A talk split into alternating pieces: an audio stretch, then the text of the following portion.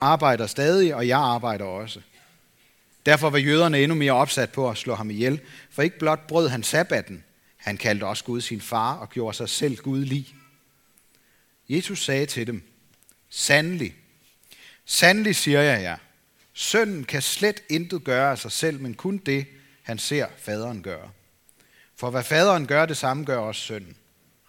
For faderen elsker sønnen og viser ham alt, hvad han selv gør, og han skal vise ham endnu større gerninger, så I skal undre jer. For ligesom faderen oprejser de døde og gør dem levende, således gør også sønnen dem levende, han vil. Faderen dømmer heller ingen, men hele dommen har han overdraget til sønnen, for at alle skal ære sønnen, ligesom de ærer faderen. Den, der ikke ærer sønnen, ærer ikke faderen, som har sendt ham.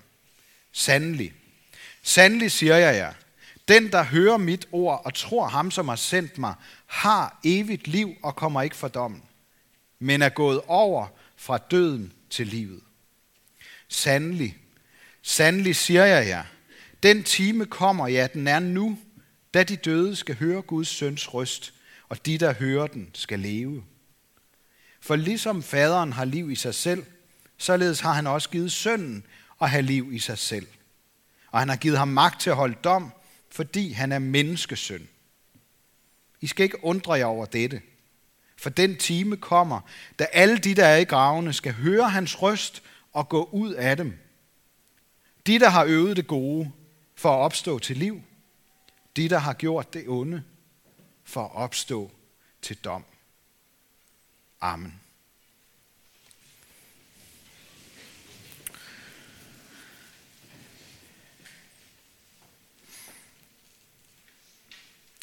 Lad os bede en bøn sammen. Jesus,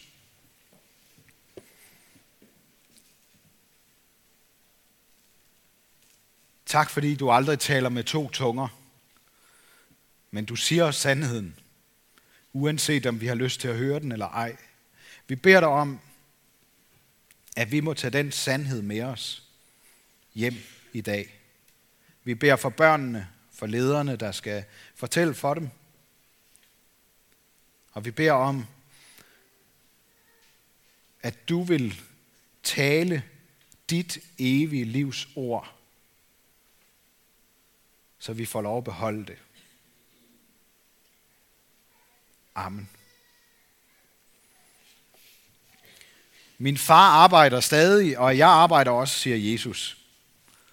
Jeg kommer til at tænke på øh, den her film Bruce Almighty, hvor Bruce møder Gud i en kedeldragt og med en kost i hånden. Og lidt senere, så står Gud på en stige, hvor han er i gang med at ordne lyset.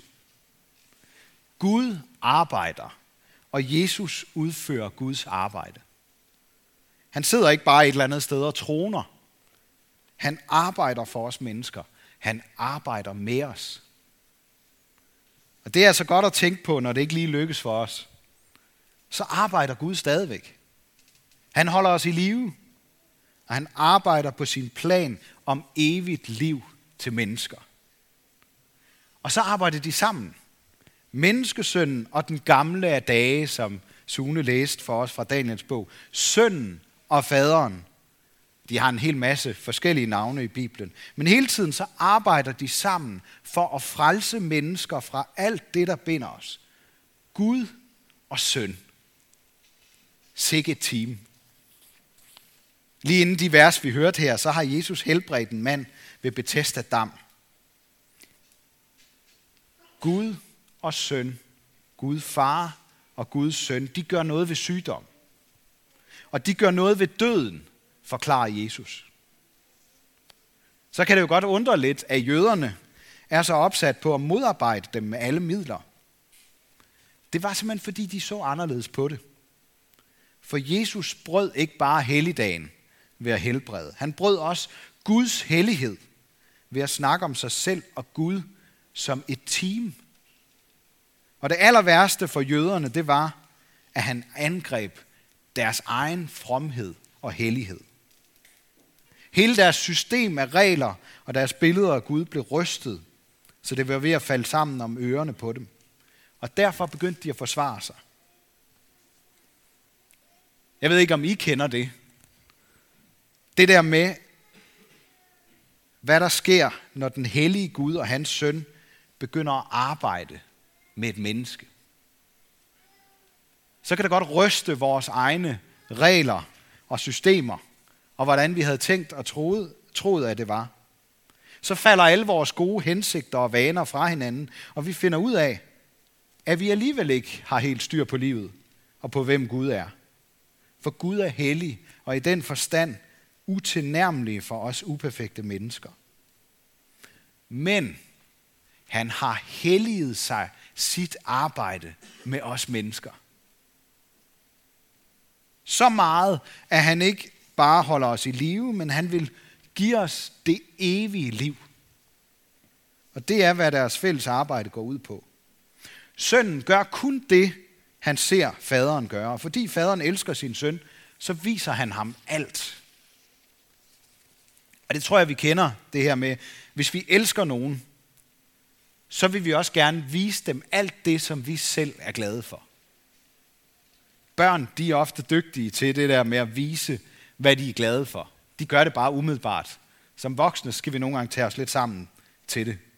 Men inderst inde, så tror jeg, så er det jo det, vi gerne vil. Når vi virkelig holder af nogen, så vil vi gerne vise dem og fortælle dem om alt det gode, vi selv kender til. Og fordi faderen elsker sønnen, så kan Jesus som det eneste menneske i verden nogensinde vise os, hvem Gud er, og han vil ikke noget hellere end det.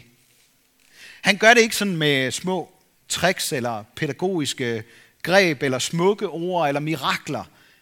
Det kan andre mennesker efterligne med hjælp, øh, for eksempel fra den okulte verden. Det, der helt eksklusivt viser os, at Jesus er Gud, det er, at han kan gøre døde levende. Det er der ingen andre, der kan. Den magt er det kun livets skaber, der har. Og den magt har faderen givet videre til sin søn. Ja, faktisk så er sønnen født med den livskraft i sig.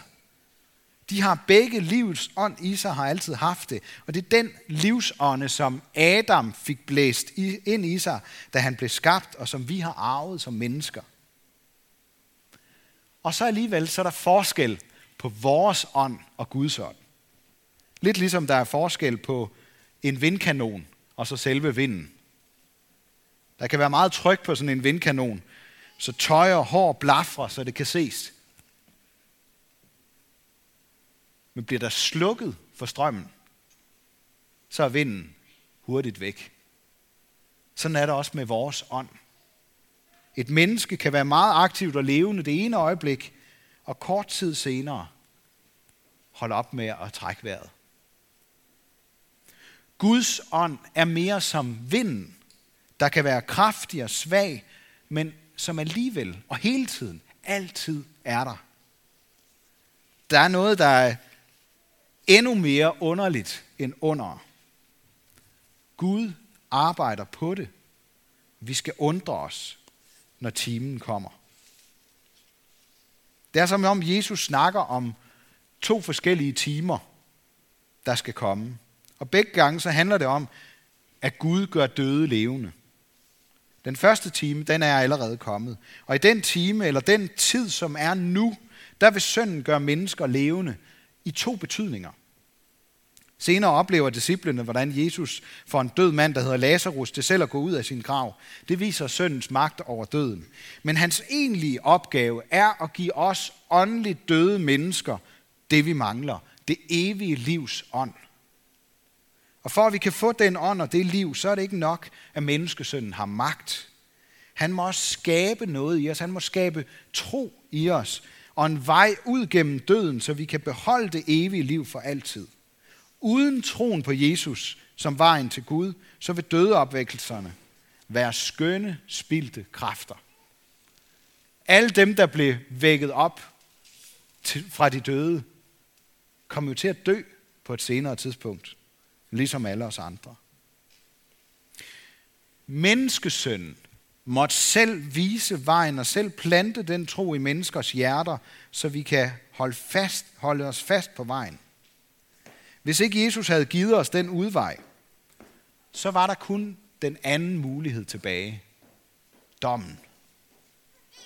Og af en eller anden grund, så tror jeg, at mange af os har den forestilling, at det er den hellige Gud, måske den gammeltestamentlige Gud, der dømmer os, og så er der den kærlige Gud, det er ham, der tilgiver. Gud far dømmer, og Guds søn tilgiver.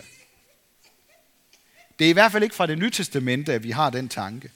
For som vi har hørt det i dag, så har faderen givet dommen videre til sønnen. Og det er det samme, der sker i profeten Daniels syn om menneskesønnen. Han får herredømmet overdraget af den gamle af dage. Og midt i alt det med dommen, så skal vi huske på, hvem Gud er, og hvad det er, han arbejder for. Han arbejder for os, og ikke imod os. Han er ikke anklageren. Og det klarer vi sådan set fint selv, det med at dunke os selv oven i hovedet, med alt det, der ikke gik så godt. Og øh, den onde, han vil hjertens gerne hjælpe os med at se ned på os selv og lægge mærke til alle vores mislykketheder. Jesus, det er ham, der frikender os, så vi helt kan undgå dommen. Og det her, det er altså ikke noget, jeg eller en eller anden dybsindig teolog har fundet på. Det er Jesus, der siger det. Den, der hører mit ord og tror ham, som har sendt mig, har evigt liv og kommer ikke for dommen, men er gået over fra døden til livet. Prøv lige at høre, hvad Jesus siger. Den, der hører mit ord og tror ham, som har sendt mig, har evigt liv og kommer slet ikke for dommen, fordi han er gået over fra døden til livet. Der er ikke længere nogen dom. For den, der hører og tror, ham Gud har sendt for at redde os. Jeg ser det sådan øh, billedligt for mig. Vi har det heroppe bagved med en af de der hængebroer, der går over en bred kløft. Der er nogle reb, og så er der en hel stribe brædder, der nærmest ligner tangenter på et klaver. Og sådan en gangbro, der gynger fra side til side i blæsevejr, kræver det i virkeligheden lidt mod at gå over. Man skal i hvert fald tro på, at den ikke falder ned lige pludselig. Sådan en bro har Gud bygget til os fra døden og over til livet. Hans arbejde går ud på at få os overbevist om, at vi ikke, at vi aldrig nogensinde falder i kløften, hvis vi går over broen.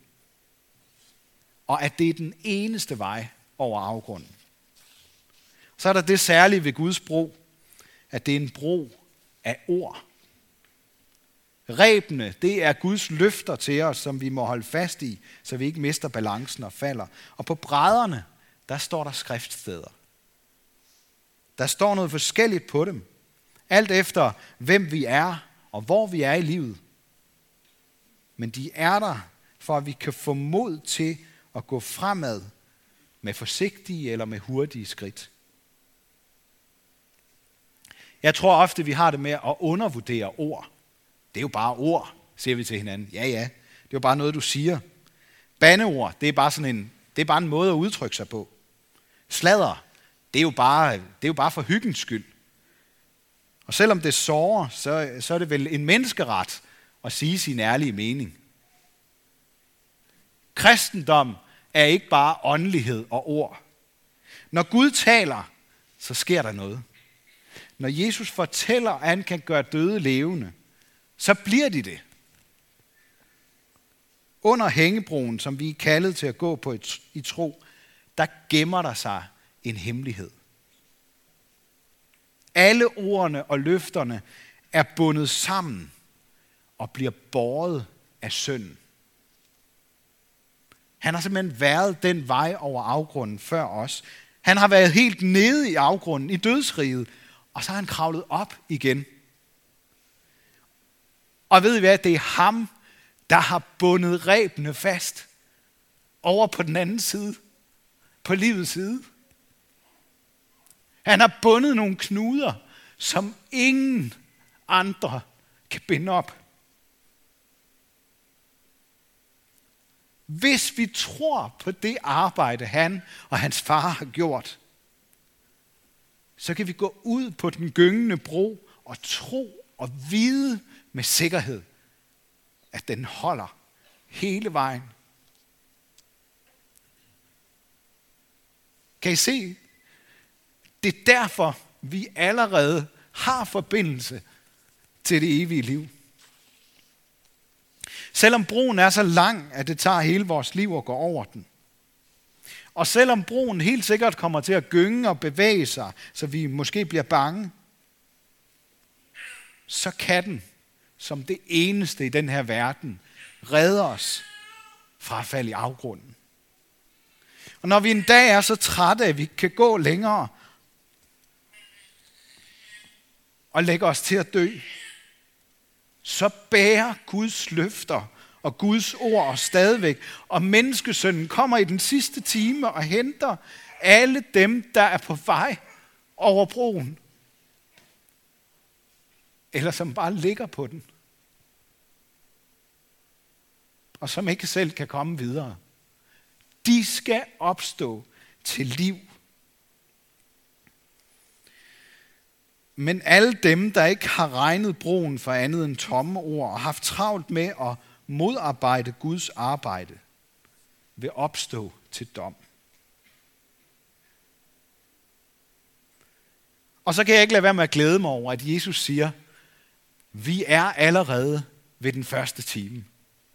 Vi er stadigvæk ved den første time, som Jesus taler om. Den time, som er nu, da de døde, altså de åndeligt døde, der mangler det evige livs ånd, skal høre Guds søns røst, og de, der hører den, skal leve.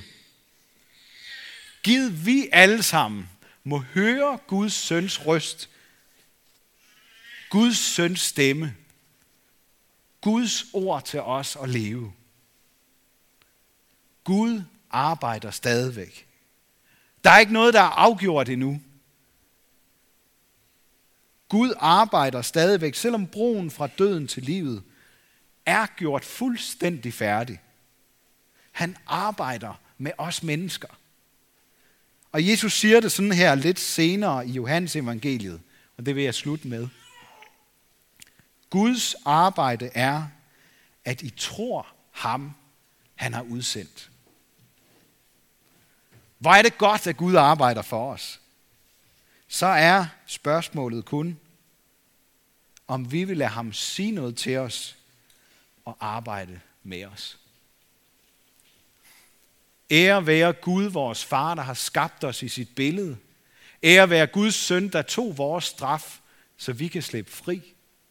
Ære være Helligånden, ham der gør Guds kærlighed levende for os.